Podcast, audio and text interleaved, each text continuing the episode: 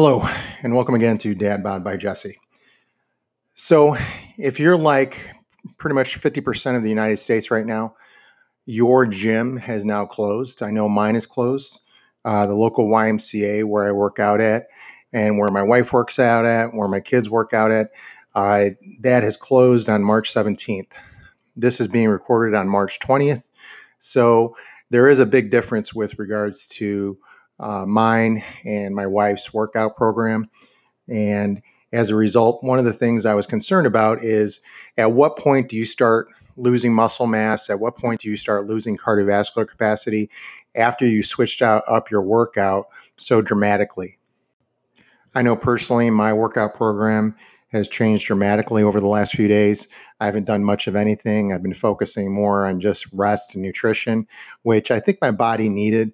Uh, I noticed that I had some major uh, cramping going on uh, with my inner and outer thighs. And I think it's because I switched up my workout program and added a lot more weight to lateral squats, which I tried to incorporate to improve my squat and my deadlift. So that has uh, really uh, hindered me, uh, so to speak, uh, with anything I wanted would want to do in a home workout program which I would encourage anyone to seek out and do, uh, whether it's with small free weights or just objects around the house, and then maybe some body weight squats and push ups, sit ups, things of that nature.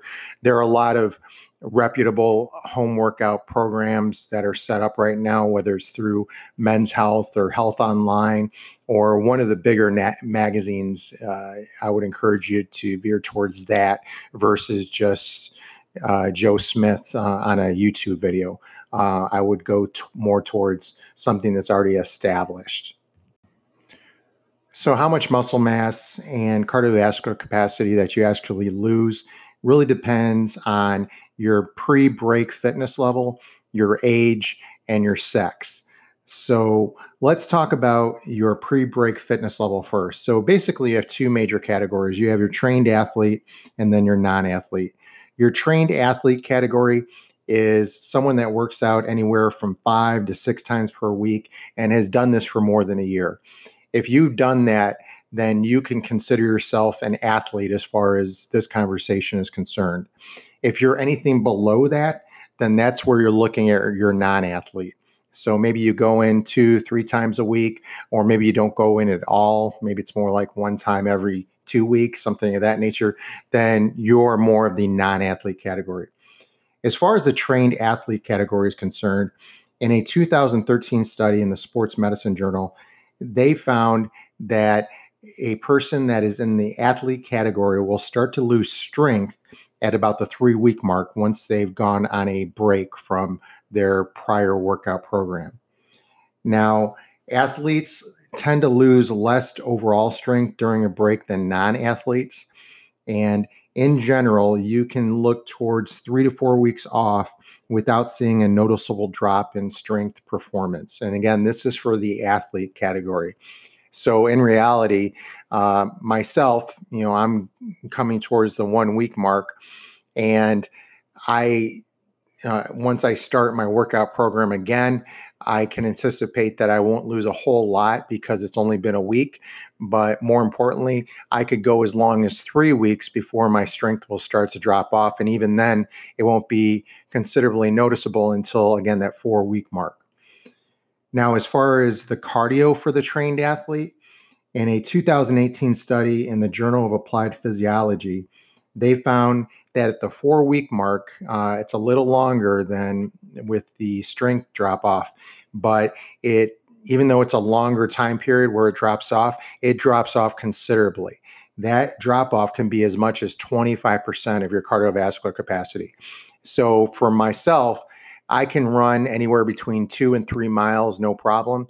Uh, if I were to stop running for again that two three four week mark in that three to four week mark especially i would drop off as much as 25% so i could look at maybe losing a half a mile to a mile off of how far i could run and still you know have my breath and have that cardiovascular capacity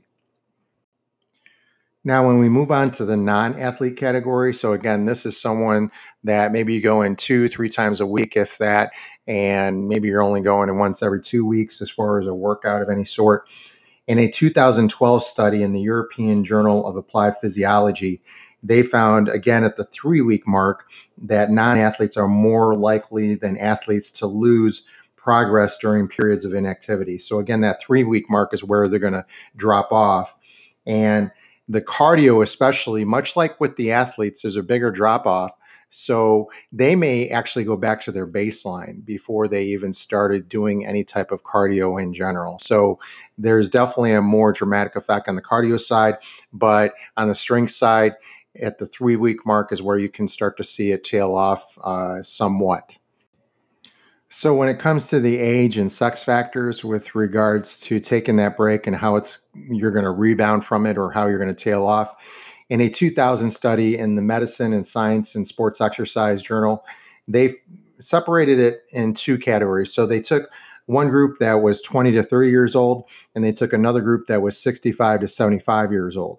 And they found that the older participants lost strength about twice as fast as the younger ones. So that drop off that we talked about is even more dramatic with the older group.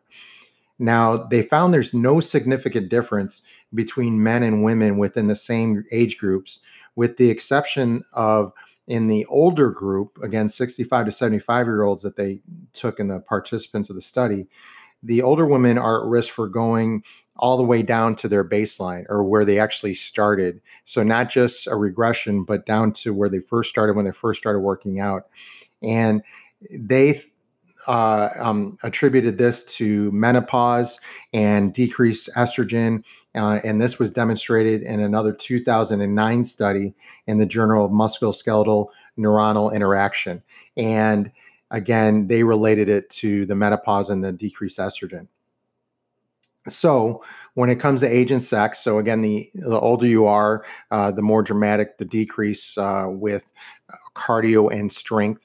And then even more so if you're a woman because of the decreased estrogen, there's uh, you could risk even going down to baseline with that break of uh, working out or doing any type of strength or cardio.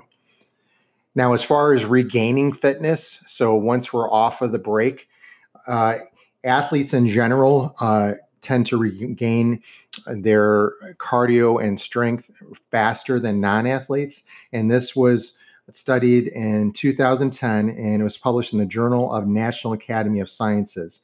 And they thought it was because of the muscle memory that is better with athletes versus non-athletes. And this is at the genetic level. So basically the more times you do an activity there's muscle memory associated with that and you become more coordinated you uh, the neurons fire faster they fire more appropriately and you have in essence more strength with that activity. So same would go with again you, your athlete versus non-athlete. They have the muscle memory kicking in so they're able to get back to that same fitness level a little bit faster than the non-athlete.